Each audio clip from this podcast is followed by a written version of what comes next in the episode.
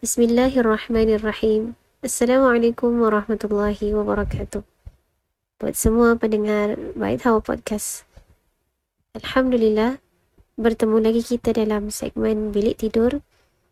Dan pada episod kali ini, insyaAllah, kita akan mendengar sebuah kisah seorang sahabat Nabi Baginda sallallahu alaihi wasallam yang sangat merindukan kematian.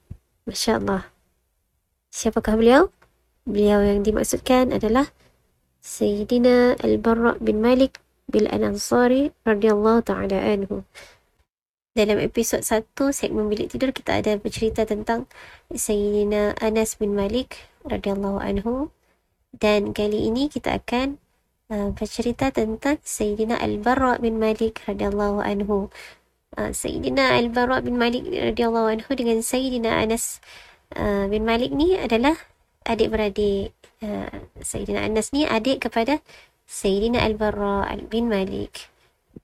Meskipun uh, nama Sayyidina Al-Bara bin Malik radhiyallahu ta'ala anhu ni tidak begitu popular di kalangan uh, para pendengar, namun uh, pengorbanan beliau, ke- keberanian beliau dalam peperangan tidak dapat disangkal lagi.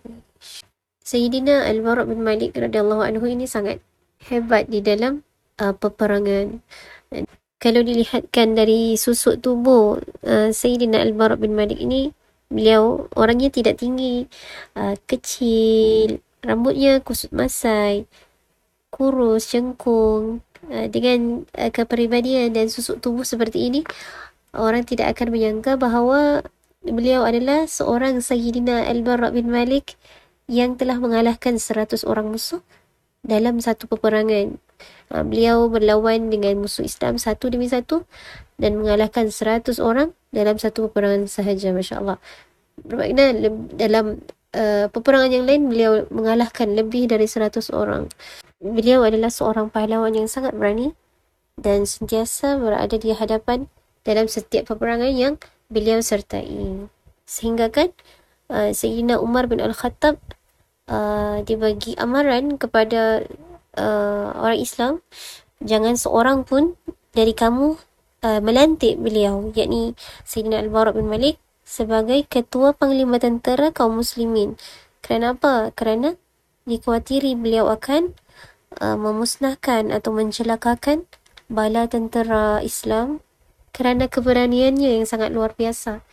Bayangkan Uh, Sayyidina Al-Bara bin Malik ini ketika dalam peperangan, tidak ada istilah berundur dalam kamus hidup beliau selagi uh, beliau tidak mengalahkan tentera musuh, ataupun selagi tidak menerima arahan berundur daripada ketua panglima perang pada ketika itu. Jadi Sayyidina Umar bin Khattab pada ketika itu, beliau risau kalau Kalaulah dilantik Sayyidina Al-Bara bin Malik radhiyallahu ta'ala anhu ini sebagai ketua panglima uh, kaum muslimin pada ketika itu, maka dikhawatiri semua uh, kaum muslimin akan tewas sebabkan uh, Sayyidina Al-Bara ini terlalu berani. Okey, dan beliau tidak akan berundur selagi beliau tidak syahid di dalam medan perang. Kisah Sayyidina Al-Bara bin Malik, uh, kisah keberanian beliau sangat terselah selepas kewafatan baginda Nabi Muhammad sallallahu alaihi wasallam. Para pendengar Bayt Hawwa Podcast yang dirahmati Allah sekalian, selepas kewafatan baginda Nabi Muhammad sallallahu alaihi wasallam, umat Islam keluar daripada agama Islam, yakni murtad beramai-ramai. Angka ini terus bertambah rentetan daripada pengakuan Musailamah al-Kazzab sebagai nabi palsu. Uh, beliau mengaku sebagai Nabi, sedangkan kita tahu bahawa Nabi Muhammad sallallahu alaihi wasallam selepas kewafatan baginda tidak ada lagi Nabi dan Rasul kerana beliau adalah Khatamul Anbiya. Kuatnya pengaruh Musailamah al-Kazzab ini sehingga dikatakan beliau uh, mengumpul pengikut sehingga lebih kurang empat puluh ribu orang uh, di bawah. Disebabkan fikir risau Sayyidina Abu Bakar uh, Siddiq pada ketika itu, maka beliau memerintahkan Sayyidina Khalid Al-Walid untuk memerangi golongan yang murtad pada ketika itu. Peperangan ini dinamakan peperangan Harb ar-Riddah, iaitu peperangan menentang golongan murtad. Peperangan uh, Harb ar-Riddah ini berlaku di Yamamah dan uh, menentang uh, pasukan musuh yang diketuai oleh Musailamah al-Kazzab.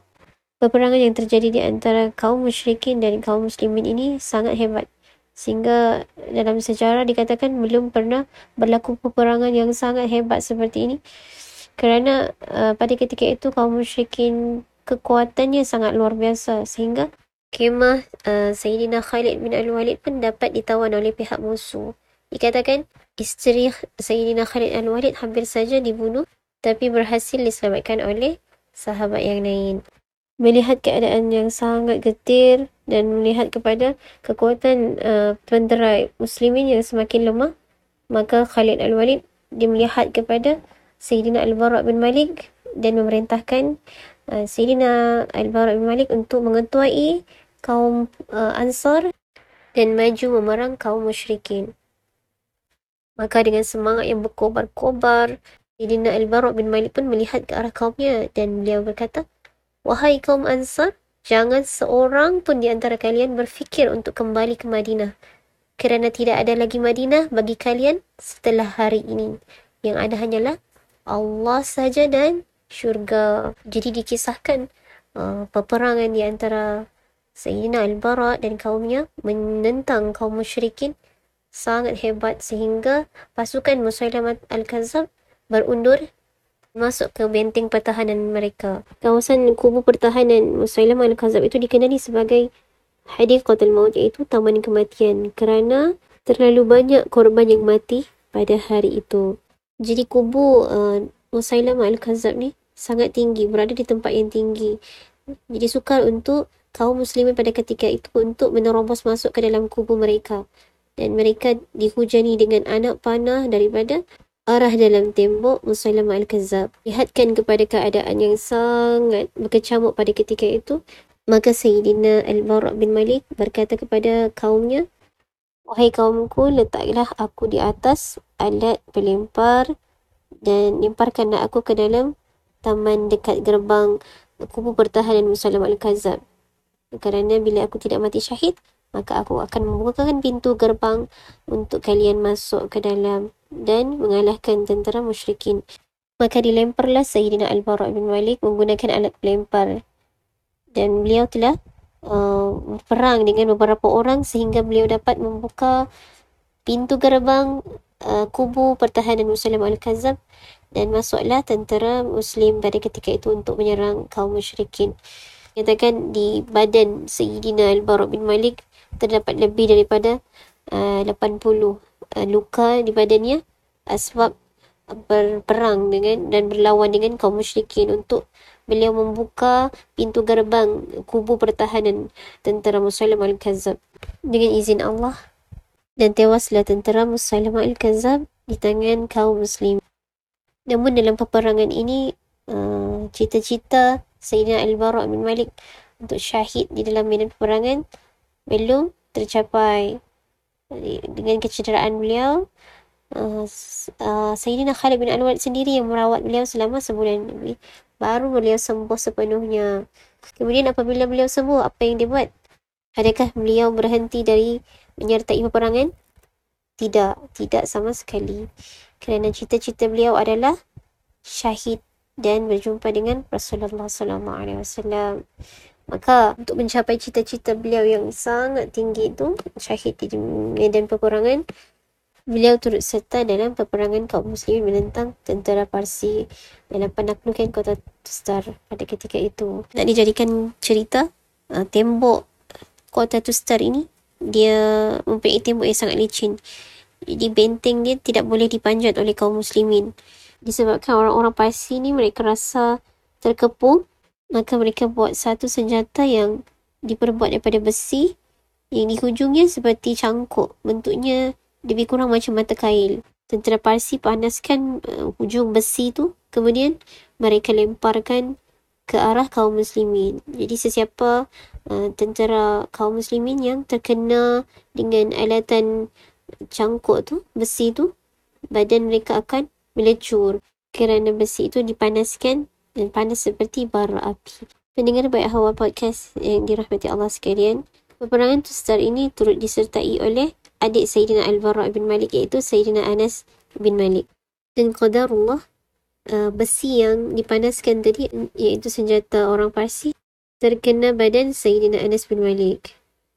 Apabila melihatkan keadaan itu, Sayyidina Al-Bara bin Malik, beliau berlari ke arah adiknya dan beliau cabut uh, besi yang dipanaskan yang terkena badan Sayyidina Anas bin Malik tadi menggunakan kedua tangannya, sehingga kedua belah tangan beliau habis melecur, yang tinggal hanyalah tulang sahaja yang kelihatan. Allahu Akbar. Betapa besar pengorbanan dan kasih sayang beliau terhadap adiknya Sayyidina Anas bin Malik. Dan dalam peperangan inilah Sayyidina Al-Bara bin Malik uh, berdoa kepada Allah subhanahu wa taala agar beliau dikurniakan syahid di dalam medan peperangan dan dapat bertemu dengan Allah dan Rasulullah sallallahu alaihi wasallam yang sangat beliau rindui. Maka Allah pun mengabulkan doa dan hajat beliau dan gugurlah beliau Sayyidina Al-Bara bin Malik sebagai seorang yang syahid dan berbangga dapat bertemu dengan penciptanya. Alhamdulillah, sampai di sini sahaja kisah Sayyidina Al-Bara bin Malik yang dapat saya kongsikan bersama pendengar Bayt Hawwa Podcast.